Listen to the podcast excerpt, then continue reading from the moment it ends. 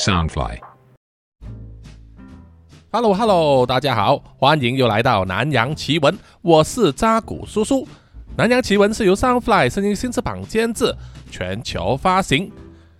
那么本集的上线时间是在二零二三年的九月二十五日啊，这一集有意义啊，这集是三百零一集，也是啊，叔叔会改放在第二季的第一集。那么正好今天也是中秋节吧，对不对？在此呢，叔叔祝所有的听众们一轮明月挂天边，中秋感恩送祝愿，月圆人圆花正好。事事顺心，人团圆。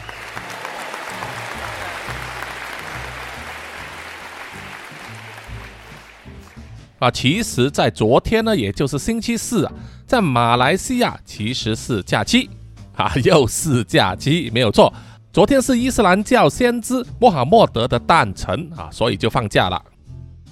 那么，叔叔的老板呢，啊，就有办了一个芭比 Q 的烧烤会。啊，在他的家里啊，有邀请叔叔和家人前往啊，所以呢，昨天叔叔已经带了家人呢啊，一起去那里，就是吃吃烤肉啊，赏赏月，吃吃月饼，喝喝酒，这样子哈，已经庆祝过了，应该是哦，因为这一集是预录的嘛哈，提早录。那么在中秋这个周末呢，叔叔想要带孩子去看这个伊藤润二的展览啊，因为他有来到马来西亚，叔叔记得呢，今年有在台湾办过。那么现在移师到东南亚，那么东南亚就只有泰国和马来西亚有而已。那么我的女儿自然是伊藤润二的迷，我儿子嘛啊，他就不怕这些东西，所以他可以跟我们一起去看。唯独是我老婆呢啊，她天生就是怕鬼的啊，所以到时呢可能就在场外等我们吧哈。这次入场费也不贵，呃，大概成人是六百到七百块台币一个人吧。啊，周日便宜一点这样子，总之还算是啊负担得起。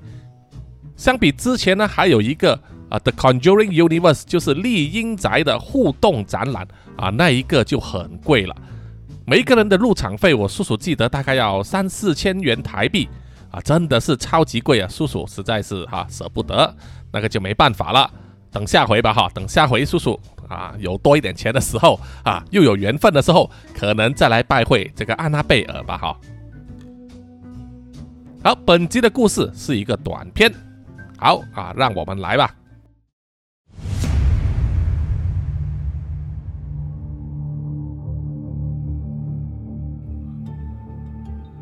在一个地点不明的军事基地，天气非常寒冷，还刮着风雪。穿着羽绒服的军人阿国，把全身包得紧紧的，快步地跑向一处空地。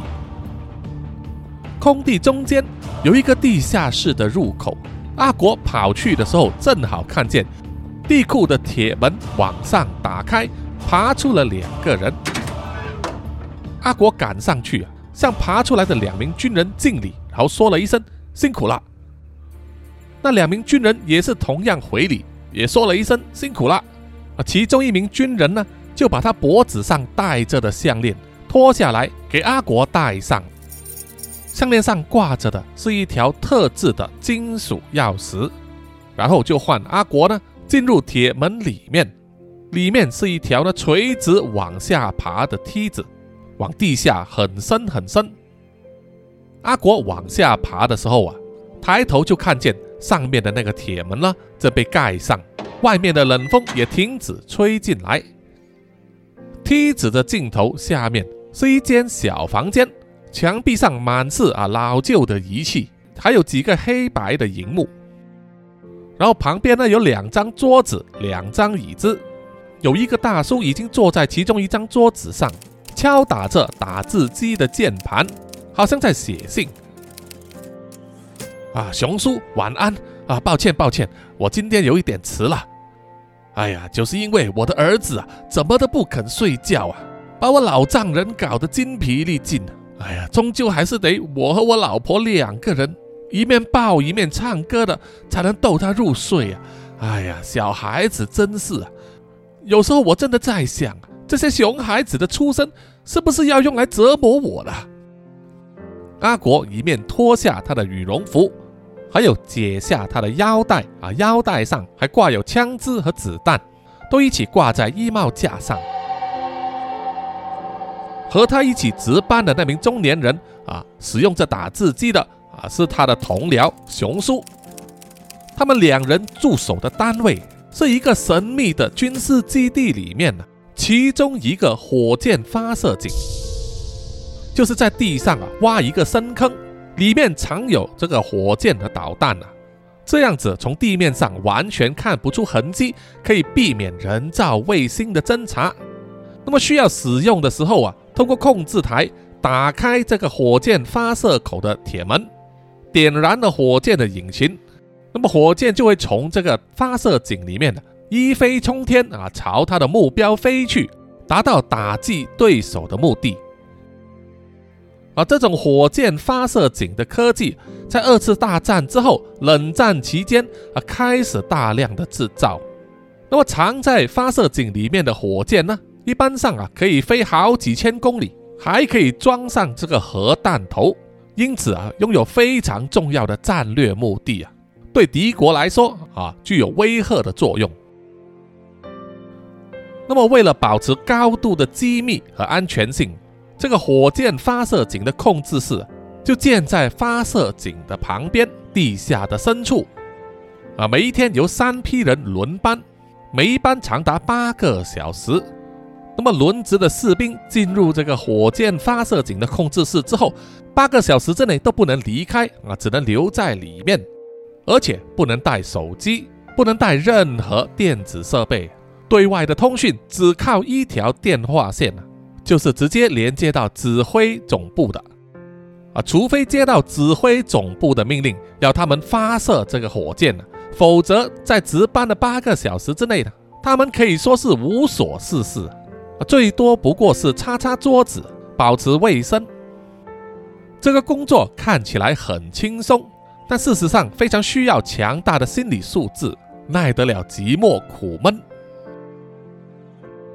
那么阿国在这个岗位上已经工作了五年，和他搭档的就是那一位熊叔，因为近乎每一天都在一起八个小时啊，休假的时间也很少，所以两个人呢，呃，已经。被迫成为无话不谈的朋友了，啊，因为你不聊天的话，在那个密闭的空间里面呢，怎么样杀时间呢？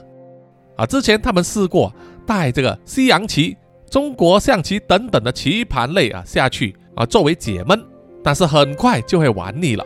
打牌嘛，两个人难有乐趣哈，更别说想要打麻将了。所以他们大部分的工作时间呢，啊，都只能聊天。那么阿国呢？啊，去年刚结婚，现在老婆有一个大概六个月大的孩子，啊，正是最难照顾的时候。虽然有两边的老人家帮忙照顾啊，但是小孩一旦闹起来的时候，真的会让人精疲力尽啊，整夜不得安眠。这也是导致阿国最近啊常常会迟到的原因。在这种对交班非常严谨的岗位上啊。很多时候他都必须靠熊叔呢啊来帮忙补一下啊，他才能过的。所以这一天呢，阿国也是非常懂得做人。他在羽绒衣的口袋里面取出了一个小小的保温瓶，端出来放在熊叔的桌子上，然后对他说：“嘿嘿，熊叔，熊叔，来，这个是我家老婆啊煲的汤，还热的啊，请你慢慢享用。”熊叔是单身。好像也没什么家人，所以伙食上啊，他没什么讲究。所以阿国的老婆呢啊，常常也会说啊，煮多一点汤水，叫阿国带给熊叔。一来可以做人情，二来也可以补一下哈，让双方啊啊打好关系。那么一般上呢啊，熊叔都非常乐意的啊去喝这些汤，尤其是在这么冷的天气啊，喝一碗热汤呢啊，真的是至高无上的享受。但是这一天不知道为什么，熊叔的态度啊就是特别的不同，特别的冷淡。从阿国爬进这个控制室之后，熊叔一句话也没有说过，而就是自顾自的不断的敲打着打字机的键盘。阿国起先也没有特别注意啊，他把保温瓶放在熊叔的桌子上之后，就走过去满满是仪器的墙壁上。检查一遍所有仪表的指数，确认一切都正常，然后拿起了一旁的一个电话话筒，向指挥中心报告说：“这里是第三班，一切正常，值班现在开始。”说完，他就放下了听筒，然后就听见了从遥远处传来金属碰撞的声音。那是地面上的那座铁门呢上锁的声音啊，因为那个是由指挥中心呢遥控的。从这一刻开始啊，要倒数八个小时之后，那道门才会再次打开，换轮值的下一批士兵呢下来接班。啊，因为控制室里面有暖气，没那么冷了。于是阿国呢就回到自己的座位上，脱下了他的鞋子。啊，原来是他穿的袜子呢，啊，失去了这个弹性啊，所以在穿着鞋子走动的时候啊，袜子就会滑到脚板上，啊，非常的不舒服。所以每隔一段时间，阿国就必须脱鞋子，然后把这个袜子再拉一拉，这样子。这个时候，熊叔突然间停止了动作，啊，不再打字了，然后他就站起身，不动声色的拔出了腰间的手枪。对着阿国开了一枪，啊啊啊！好痛！啊啊！熊叔，你干什么？你干嘛开枪打我？阿国肩膀中了一枪，半躺在地上，温热的鲜血涌出，他痛得马上用手按压住伤口，一面问熊叔为什么要这样子做。熊叔慢慢的走向了阿国，然后伸手过去。抢过了他挂在脖子上的那条项链，口中喃喃自语的说：“毁灭吧，毁灭吧，这个世界早就该毁灭了。”阿国看见了熊叔的样子，并不像他平日的那个模样啊。平日的熊叔开朗健谈，对自己也很热情关切，但是现在在他面前的熊叔。双眼翻白，口中流着唾液啊，像是痴痴呆呆，啊，或者像是什么呢？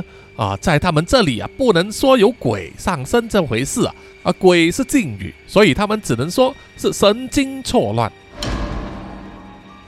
啊，熊叔就是那样子，神情呆滞的抢过了阿国脖子上的项链之后，转身走向了墙壁上的仪器，在左边的角落。就有一个钥匙孔，啊，熊叔就把阿国的那条钥匙呢插了进去，然后又从自己的衣服里面掏出挂在自己颈项上的那一条钥匙，要寻找第二个钥匙孔。啊，那个究竟是什么东西呢？那一个就是火箭发射井啊，发射用的开关。必须使用两只不同的钥匙呢打开，而这个开关的程序呢，啊，必须有两个人同时操作，啊，这样子可以避免一个人乱来嘛，啊，所以呢，钥匙有两只，呃，必须插在仪器墙壁上左右两边的两个钥匙孔里面，然后同时扭动钥匙才能启动发射的程序。那个痴痴呆呆的熊叔呢？拿着钥匙啊，慢慢循着仪器墙往右走啊，终于走到右边的角落，才发现了另外一个钥匙孔。他把钥匙插进去之后，尝试扭转那个钥匙，然后才发现了是转不动的。阿国大喊说：“干！你不知道这个程序要有两个人来分开操作的吗？你不是熊叔，你到底是谁？”熊叔啊，露出诡异的笑容，然后转过身来要找阿国，然后这个时候才发现，原本躺在地上的阿国啊，居然不见了，只留下几滩血迹。熊叔举起了枪，慢慢的循着血迹去寻找，口中一面喃喃有词的说：“嘿嘿嘿，来，不要怕，来叔叔这边。”血迹绕过桌子，消失在墙壁的角落。熊叔蹲下身去啊，才发现原来在桌子的角落下方有一个刚刚容许一个人穿过去的通风孔，而阿国啊就是负伤爬进了这个通风孔呢，逃走了。熊叔对着黑暗的通风孔里面呢打了两枪，啊，并没有听到阿国的惨叫，相信呢啊子弹是没有打中他，啊，不知道他爬到哪里去了。于是熊叔就站起身，走向了仪器墙。透过墙壁上那四块黑白荧幕，是这个操作室的监视器，有闭路电视呢，定时的切换角度，让他可以去寻找到底阿国呢逃去了哪里。阿国忍着身上的伤痛啊，口中一面咒骂自己怎么那么大意，居然把枪挂在了衣帽架上，搞得自己手无寸铁，无法反抗。再加上啊，现在熊叔不知道发生了什么事，居然要启动火箭发射井。如果让里面的核弹发射了出去，那还得了？不管射去哪里啊，都将会是第三次世界大战的开端。阿国一面在狭小的通风口里面爬着，脑中一面想着要通知指挥中心，要通知他们的上司，但是没有手机。刚在控制室里面的电话，他又不能用啊，因为熊叔在那里。于是他必须另外想办法。他爬呀爬呀，来到一个分叉口，一个是向上，一个是向下。在通风口里面没有东西可以抓住，所以根本不可能往上爬。于是阿国呢只好往下了啊，因为通风口里面呢里面的材质光滑，所以当阿国爬下去之后。就顺势滑了下去，最后看到了一个通风口，他用力推开了通风口之后爬了出来。那是一个办公室，大概排列了十二张桌子、椅子，还有一些储物柜。阿国赶忙起身，一面走一面寻找有没有电话，或者是急救箱，又或者是武器等啊，总之是有用的东西。可惜就是什么都没有。有的只是一些简单的文具，然后就是大量的纸张和档案。而在上面的控制室里，透过荧幕，熊叔看见了阿国出现在了 B 二楼的办公室。于是他就转身呢，走向了旁边的一个电梯，按下了 B 二楼的按键。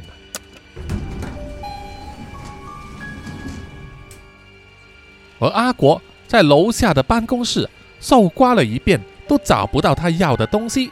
正想走向电梯口的时候啊，就看见电梯正在动着，从上往下而来。他马上就知道熊叔要来找他了，于是他马上伏下躲起来。很快，电梯的门打开，走出来的人果然是熊叔，手握着手枪，杀气腾腾的。慢慢的把那个办公室扫视了一遍，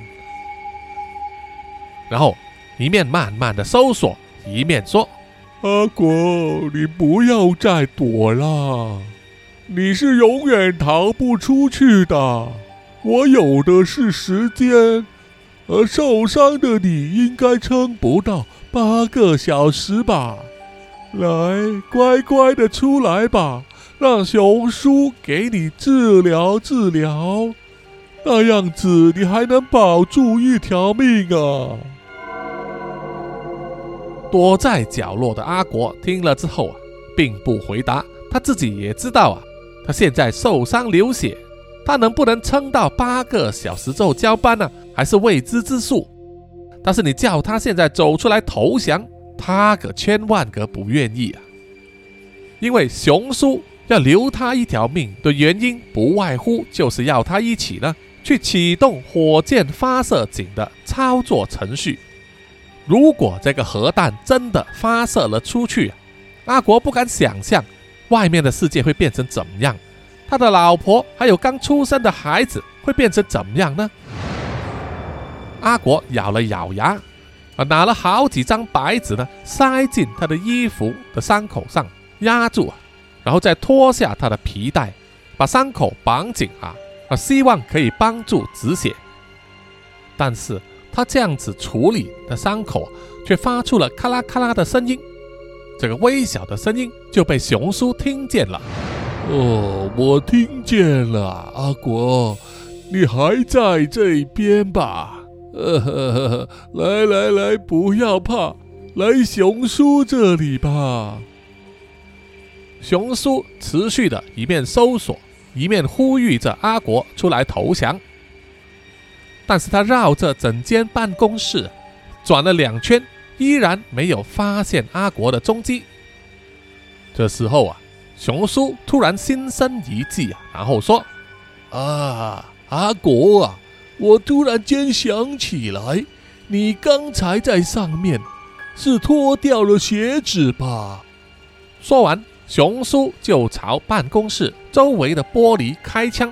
啊，不管是玻璃窗。墙壁上的相框，或者是桌子上的化妆小镜子，他就开枪胡乱扫射一片，当时让玻璃碎屑洒满了一地。而躲在其中一张桌子底下的阿国心知不妙了，他原本想要趁机呢逃到电梯口，但是他以这种躲藏的方式啊移动比较慢，始终比不上熊叔的脚步。现在熊叔守在电梯口那里，还让地板上洒满了玻璃碎片。现在阿国能够走的路只有一条，就是他眼前啊不远之处一条紧急通道。但是在这个路程中间呢，一定会踩踏到地上的玻璃碎片而现在他的脚上只是穿着一双袜子而已。阿国深吸一口气，咬紧牙根。扶着身体，忍痛踩着玻璃碎片，冲往那个紧急出口。熊叔刚刚给他的手枪换上新的弹匣，就听见了紧急出口的门被打开的声音，马上向那里开了一枪。不过也只是打中门板而已。于是他快步追了过去。只见阿国已经往上爬了好几层。熊叔对着网上的楼梯间隙开了一枪，当然也打不中阿国。他现在嘛，要么往上追，但是他看见地上血迹斑斑，他就知道啊，他刚才那个方法奏效了。阿国的脚受了伤，一定会降低他的行动力。于是他决定呢，转身回去，趁搭电梯。而阿国几乎拼尽了力气。才跑到了紧急出口的顶层，一打开门，他又回到了那一间小小的控制室里面。首先，他要拿起啊那个电话，想要通知指挥中心，但是他发现了电话话筒已经被熊叔破坏了，一分为二。啊，拿起来的时候一点声音也没有。眼看那个电梯又动了，啊，熊叔乘坐电梯又要回到上面来了。阿国赶忙走去衣帽架那里，想要拿自己挂在腰带上的手枪，但是这时他却发现了手枪并不在腰带里，啊，一定也是被熊叔拿走了。这时候的阿国依然手无寸铁，如何抵抗呢？啊，电梯门打开，熊叔露出诡异的笑容，举枪走出来的时候。阿国手上握着的是他带来的那个装满热汤的保温瓶。他打开瓶盖之后啊，对着熊叔泼了过去。滚烫的汤汁泼在熊叔半边脸上，痛得他大声惨叫，手指反射性的扣动扳机，开了一枪。啊，不过阿国早有准备啊，已经躲开了那一枪，然后冲上前去，一手抓住他的手枪。然后用全身的力气把熊叔推到一旁，硬把他的身体呢推进去了一个金属制的储物柜里面，然后用力把门关上。啊，金属的门呢夹到了熊叔握枪的手，啊，枪支掉在地上。于是阿国呢就趁这个机会，把熊叔的手也推进去了储物柜里面，再把铁门关上，上了锁。这样子，他终于反击成功。把熊叔困在金属制的储物柜里面。阿国捡起了手枪，检查了子弹匣，确认里面至少还有四发子弹。再加上自己挂在衣帽间的这个腰带上还有子弹，所以呢，阿国可以说完全反客为主啊，控制了局势。那么现在他唯一要做的就是想办法向指挥中心报告，但是唯一通讯用的电话坏了，该怎么办呢？于是，在接下来的几个小时之内啊，阿国耗尽心思，想要使用手上仅存的工具，要修复那个电话筒。而被关在储物柜里面的熊叔，这一直呢呢喃喃的说着同一句话。阿国，放我出来啊！好痛啊！放我出来吧！四个小时过去之后，阿国尽了力，依然无法修复那个电话话筒。他气得把话筒呢丢到一旁，啊，但也同时蛀动了伤口啊，痛得他紧咬牙根。这个时候的熊叔呢，在橱柜里面，还是呢喃个不停。不过现在呢，他说的却是：“阿国，请你帮帮忙，我好口渴啊，给我一点水好吗？我已经无力反抗了，请你做做好心，给我一点水喝吧。”阿国不想理会他，但是啊，可能因为失血过多，他觉得自己的思绪开始模糊起来，有一点头晕眼花。而且昏昏欲睡，阿国尝试掌掴自己，希望能够保持清醒，但是那个效用也只是暂时的。毕竟啊，他身体依然流着血，能不能挨到四个小时之后啊交班换来救兵啊，还是个未知之数。这时候啊，他手上握着手枪，听着熊叔不间断的呢喃，突然间他想起了过去这五年之间。他和熊叔的互动啊，一直以来，熊叔都是一位他尊敬的前辈，对他照顾有加，也常常鼓励他啊，叫他要好好对待家人、老婆、孩子。想着想着，忍不住流出泪来。阿国实在想不透，到底是什么原因，他所认识的熊叔怎么会突然间变得奇怪了，还开枪袭击他呢？现在他听着熊叔的呢喃呢，心中不禁怀疑：现在被困在储物箱里面的熊叔是不是恢复正常意识了呢？他应该是真的口渴了吧？毕竟他连续不断的说了四个小时。反正自己手上握有枪，还怕熊叔翻得了天吗？基于人道精神，给他一点水喝也很正常吧？想着想着。终于，阿国做出了决定。他站起身，拿着一个装满水的小杯子，走到了储物柜那里，然后说：“熊叔，我先此声明，我要打开门给你水，但是请你不要乱来，因为如果你乱来的话，我真的会开枪的。为了我的家庭，为了党国，我一定会开枪的。请你练在同僚一场，不要乱来，好吗？”熊叔依然哀求说：“好的，我答应你，请你给我水喝吧。”于是阿国慢慢的、小心翼翼的转动了橱柜上面的钥匙，打开了门，然后慢慢的把水杯从门中间打开的小缝隙要伸过去。就在这个时候，熊叔突然间用力的撑开铁门。就要扑出来反抗，但是这一切阿国已经早有准备，他的另外一只手呢已经按在扳机上了。当熊叔要扑出来的时候，他马上按下了扳机，连续开了三枪。这个开枪的动作好像是自然反应一样啊，在阿国的脑袋。还没有下命令的时候，他的手指就先做出了动作。毕竟阿国的脑袋现在有一点迟钝嘛，所以等他反应过来的时候啊，枪口已经冒了烟，而熊叔的身体呢站了起来，一动不动啊，然后就软瘫的倒在他的面前。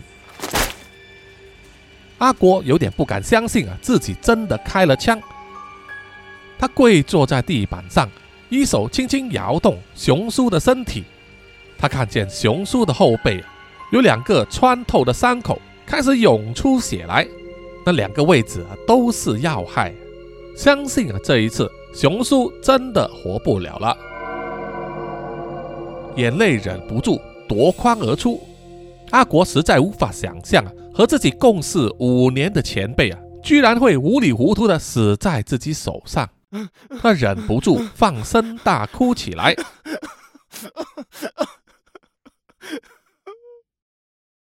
就在这个时候，原本倒在地上一动不动的熊叔的尸体，突然间跳动了一下，然后他的衣服就从里面被撕开，一只血红色的手从他的后背伸出来，紧紧勒住了阿国的喉咙。阿国实在不敢相信啊，他瞪大了眼睛，看着一个血红色的东西，像是人一样的形体。慢慢的从熊叔的身体里面伸出来，阿国想要举起握枪的右手朝这个不明的物体射击，但是那个人形的另外一只手呢，抓住了阿国握枪的手腕，然后用力一捏，直接把他的手臂骨头捏碎，痛的阿国都要昏过去了。但是痛苦还远远不止这一些，那个人形。还硬生生捏碎了阿国两只小腿的骨头，让他根本无法行走。然后就把他的身体呢带到仪器墙的左边那里，把他放下，然后抓住阿国仅存的一只左手臂，把他的手臂按压在墙上那一个特制的钥匙上。那个全身是血的人形对阿国说。愚蠢的人类，你竟然敢反抗我！你们这些像蝼蚁一样的存在是不可能和大象为敌的，更何况我是恶魔，无处不在、无所不能的恶魔。你们人类在我面前根本就微不足道。阿国忍着全身的痛楚，从喉咙中挤出一句话，问：“你，你到底想干什么？”恶魔露出阴险的微笑，走到了仪器墙的右边，指了指上面插着的钥匙，然后对阿国说：“很简单，你就给我贡献点微薄的力量，听我的指示，一起转动这个钥匙。接下来我会让核弹发射，不管那个核弹掉到哪里，都将会有生灵涂炭，人类将会灭亡。”反正那个是迟早的事。人类互相杀戮这么多年，我只不过是做了一点加速而已。你乖乖听从我的命令，事成之后我就给你一个爽快。说完，那个恶魔就把手呢墙壁的钥匙上，然后说：“现在开始倒数，三、二。”一转，但是恶魔尝试扭动那个钥匙，他依然转不动。他转头过去，只见阿国的手依然放在那个钥匙上，并没有跟着一起转动。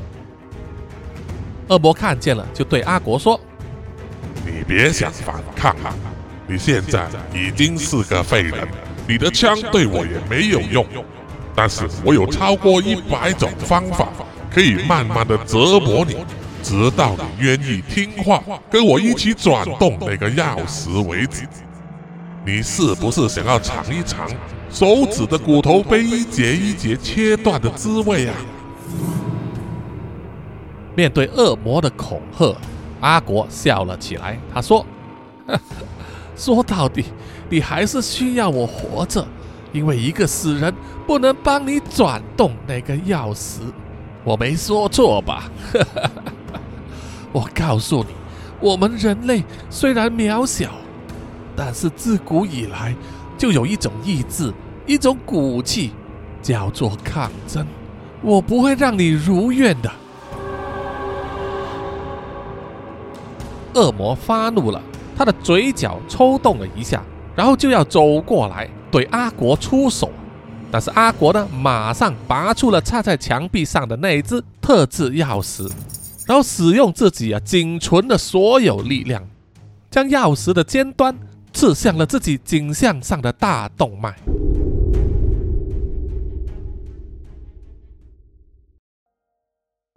阿国的意识渐渐消失，他再也看不见东西，身体也像是浮在空中一样。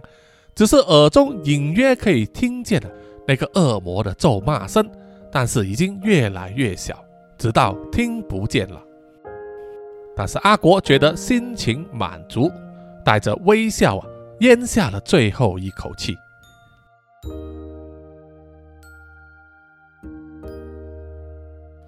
好，本集的南洋奇闻呢，惊悚故事啊，就到此结束了哈。谢谢各位听众的收听。请听众们呢去追踪南洋奇闻的 IG、YouTube、Apple Podcasts、Spotify，还有 Mixer Box，给叔叔留言点赞哦，谢谢大家。现在 YouTube 频道呢已经开启了会员功能啊，听众们可以加入会员，支付这个月费来支持叔叔做这个频道。虽然 YouTube 的会员月费会比 Mixer Box 啊低一点啊，这个是 YouTube 的设定啊，叔叔没有办法改。啊，所以呢，啊，请听众们体谅啊，无论这个赞助的金额大小呢，对叔叔来说都是一种支持和鼓励。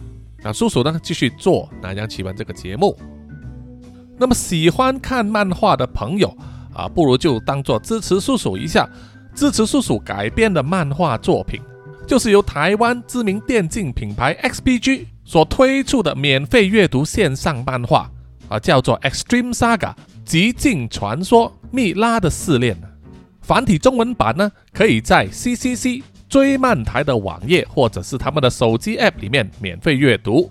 我叔叔也有在本集的这个 Podcast 资讯页里面有写上这个链接啊，欢迎大家啊去点击一下，当做支持叔叔。好，最后就是请让叔叔念出所有赞助者的名单。首先是南洋探险家 Jimmy Chin、苗疆杀人蛙陈忠杰以及许志伟，然后是南洋侦查员二四公园图子 Ralph 布一直该 Sandy Lee 真爱笑三十三 Kinas 蔡小桦朱小妮李承德苏国豪洪新志林家达 Toy J 刘舒雅林英炫洪志伟以及妞妞，然后下一批呢是南洋守护者。许玉豪、彰化的 Emma、林奕晨、Joanne Wu、玉倩妈咪，还有 Forensic 叶。